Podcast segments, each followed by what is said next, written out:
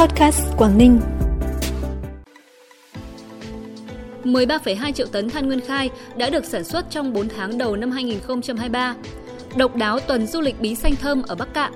Việt Nam Trung Quốc phối hợp thí điểm đón khách tham quan Thác Bản Giốc, Đức Thiên từ tháng 10 năm 2023 là những thông tin đáng chú ý sẽ có trong bản tin vùng Đông Bắc sáng nay 11 tháng 5. Sau đây là nội dung chi tiết. Thưa quý vị và các bạn, thông tin từ Đảng ủy Than Quảng Ninh cho biết, trong 4 tháng, Tập đoàn Công nghiệp Than khoáng sản Việt Nam đã sản xuất được 13,2 triệu tấn than nguyên khai, bằng 33,8% kế hoạch năm, tiêu thụ 15,7 triệu tấn, bằng 33,8% kế hoạch, bốc xúc 39,2 triệu mét khối đất đá, đạt 25% kế hoạch, đào hơn 85.000 mét lò, đạt 30,8% kế hoạch. Doanh thu toàn tập đoàn 4 tháng đạt trên 55.000 tỷ đồng, bằng 32,6% kế hoạch năm, tăng 14% so với cùng kỳ năm 2022, nộp ngân sách nhà nước trên 13.000 tỷ đồng, duy trì ổn định việc làm, đảm bảo đời sống thu nhập cho người lao động với mức thu nhập trung bình 15,7 triệu đồng một người một tháng. Thành phố Hải Phòng dự kiến khởi công dự án đầu tư xây dựng và kinh doanh cơ sở hạ tầng, khu công nghiệp và khu phi thuế quan Xuân Cầu vào ngày 13 tháng 5 tới tại khu vực cảng cửa ngõ quốc tế Lạch Huyện, khu kinh tế Đình Vũ Cát Hải. Dự án có quy mô 752 ha với tổng mức đầu tư trên 11.000 tỷ đồng. Việc khởi công dự án sẽ đánh dấu bước khởi đầu của dự án khu phi thuế quan, logistics và công nghiệp Lạch Huyện và khởi động cho việc thiết lập nên một điểm trung chuyển hàng hóa mới trên bản đồ hàng hải quốc tế, đặc biệt là tại khu vực Đông Á, đồng thời khẳng định tiềm lực, sức hút mạnh mẽ của môi trường đầu tư thành phố Hải Phòng.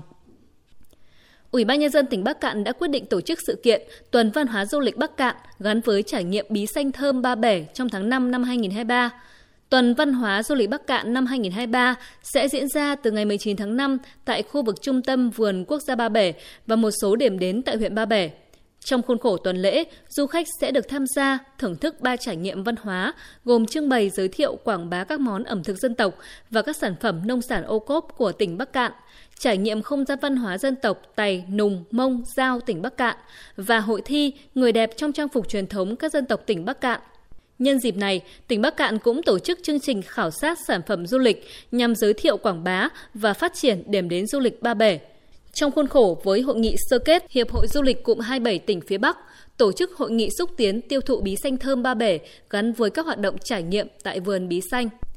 Tại cuộc họp liên quan đến các vấn đề đưa khu cảnh quan Thác Bản Giốc Việt Nam, Đức Thiên Trung Quốc vào vận hành thí điểm, Chủ tịch UBND tỉnh Cao Bằng yêu cầu các sở ban ngành địa phương có liên quan khẩn trương hoàn thiện các thủ tục, đảm bảo các điều kiện đưa khu cảnh quan này vào vận hành thí điểm, dự kiến vào tháng 10 năm 2023. Hai bên thống nhất phạm vi thí điểm tại phía Việt Nam gồm trạm kiểm tra trên lối qua lại khu cảnh quan, khu vực chân thác, khách sạn Sài Gòn Bản Giốc, chùa Phật Tích Trúc Lâm Bản Giốc, khu dịch vụ ẩm thực. Tại phía Trung Quốc, gồm trạm kiểm tra, điểm thác Đức Thiên, phố mua sắm, đường dành cho xe du lịch, đường đi bộ ven sông trong khu cảnh quan.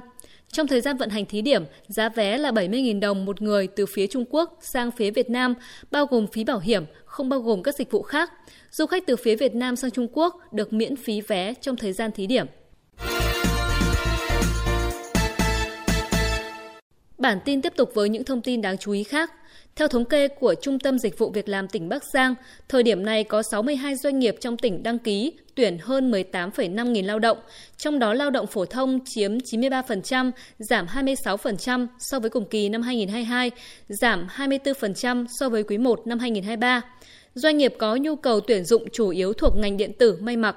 Theo rà soát, phân tích của Trung tâm Dịch vụ Việc làm tỉnh Bắc Giang, nhu cầu tuyển dụng giảm do các doanh nghiệp tiếp tục bị ảnh hưởng bởi khủng hoảng kinh tế, tình trạng lạm phát trên thế giới. Một số công ty, nhất là lĩnh vực điện tử, gặp khó khăn trong xuất khẩu hàng hóa, nhập nguyên liệu đầu vào, đơn hàng bị cắt giảm. Nhiều lao động bị tạm hoãn hợp đồng hoặc giảm giờ làm, nghỉ việc luân phiên, nghỉ việc tạm thời, chờ tìm công việc mới. Theo Sở Nông nghiệp và Phát triển Nông thôn tỉnh Hải Dương, toàn tỉnh hiện có 521 cơ sở chăn nuôi và 2.000 ha nuôi thủy sản ứng dụng công nghệ cao, trong đó có 600 ha thủy sản nuôi theo hình thức ao nổi và sông trong ao. Hiện nay, một số chuồng trại nuôi đã bước đầu áp dụng hệ thống làm mát tự động thông qua cảm biến, máng ăn, máng uống tự động, chia khẩu phần ăn theo phần mềm dành cho từng loại vật nuôi ứng với từng giai đoạn phát triển, gắn chip điện tử cho mỗi con vật để thu thập thông tin, theo dõi chỉ số hoạt động, theo dõi tình trạng sức khỏe. Một số mô hình nuôi thủy sản có hệ thống quan trắc đo môi trường tự động, máy cho ăn điều chỉnh tự động có kết nối với điện thoại thông minh cho năng suất cao gấp 2 đến 3 lần so với nuôi thường. Các mô hình ứng dụng công nghệ cao trong chăn nuôi và thủy sản giúp giảm chi phí sản xuất, công lao động và giảm phát thải, góp phần bảo vệ môi trường, tăng hiệu quả kinh tế. Công an tỉnh Tuyên Quang vừa tổ chức bàn giao xe ô tô tải chuyên dụng, phục vụ công tác đảm bảo an ninh trật tự cho 27 đơn vị công an cấp xã trên địa bàn tỉnh. Việc trang bị xe ô tô cho lực lượng công an cấp xã thể hiện sự quan tâm của Bộ Công an tỉnh nhằm hỗ trợ phương tiện phục vụ công tác, tạo điều kiện thuận lợi cho lực lượng công an cấp cơ sở trong quá trình thực hiện nhiệm vụ, chủ động phòng ngừa, đấu tranh với các loại tội phạm và các hành vi vi phạm pháp luật, góp phần đảm bảo an ninh trật tự. Từ ngày 10 đến ngày 20 tháng 5, tại Nhà hát ca múa nhạc dân gian Việt Bắc, tỉnh Thái Nguyên, Bộ Công an tổ chức triển lãm 75 năm Công an Nhân dân làm theo lời Bác. Triển lãm trưng bày giới thiệu với công chúng khoảng 500 hình ảnh, 300 tư liệu hiện vật và các phương tiện, thiết bị kỹ thuật chuyên dụng của lực lượng Công an Nhân dân. Các hình ảnh tư liệu trưng bày tại triển lãm khẳng định sự quan tâm chăm lo, giáo dục rèn luyện của Chủ tịch Hồ Chí Minh đối với Công an Nhân dân, tình cảm, sự biết ơn và tri ân của lực lượng Công an Nhân dân đối với Bác Hồ kính yêu. Đồng thời, triển lãm giới thiệu quá trình hình thành, phát triển, lan tỏa phong trào Công an Nhân dân, học tập, thực hiện 6 điều Bác Hồ dạy và thực hiện lời kêu gọi thi đua ái quốc của người. Điểm nhấn của triển lãm là chương trình giáo dục lý thuyết, thực hành trải nghiệm kỹ năng an toàn phòng chống cháy nổ, sơ cấp cứu nạn nhân ban đầu, kỹ năng bảo đảm trật tự an toàn giao thông đường bộ cho học sinh và người dân trên địa bàn tỉnh. Phần cuối bản tin là thông tin thời tiết. Thưa quý vị và các bạn, dưới tác động của không khí lạnh cuối mùa, ngày hôm qua toàn bộ các tỉnh Bắc Bộ đều có được thời tiết mát mẻ với mức nhiệt toàn vùng đều thấp dưới 30 độ. Dự báo trong sáng nay, cùng với sự dịch chuyển của rãnh mây rông ở phía Bắc, sự tăng cường thêm của khối không khí lạnh xuống nước ta. Vì thế Bắc Bộ sẽ có mưa rào và rông trở lại trong thời điểm chiều tối và đêm nay với lượng mưa phổ biến từ 10 đến 30 mm, cục bộ có nơi trên 50 mm.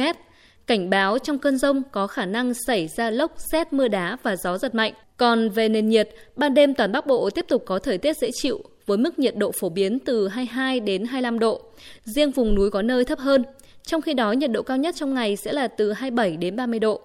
Thông tin thời tiết vừa khép lại bản tin podcast hôm nay. Cảm ơn quý vị và các bạn đã quan tâm đón nghe. Xin chào và hẹn gặp lại.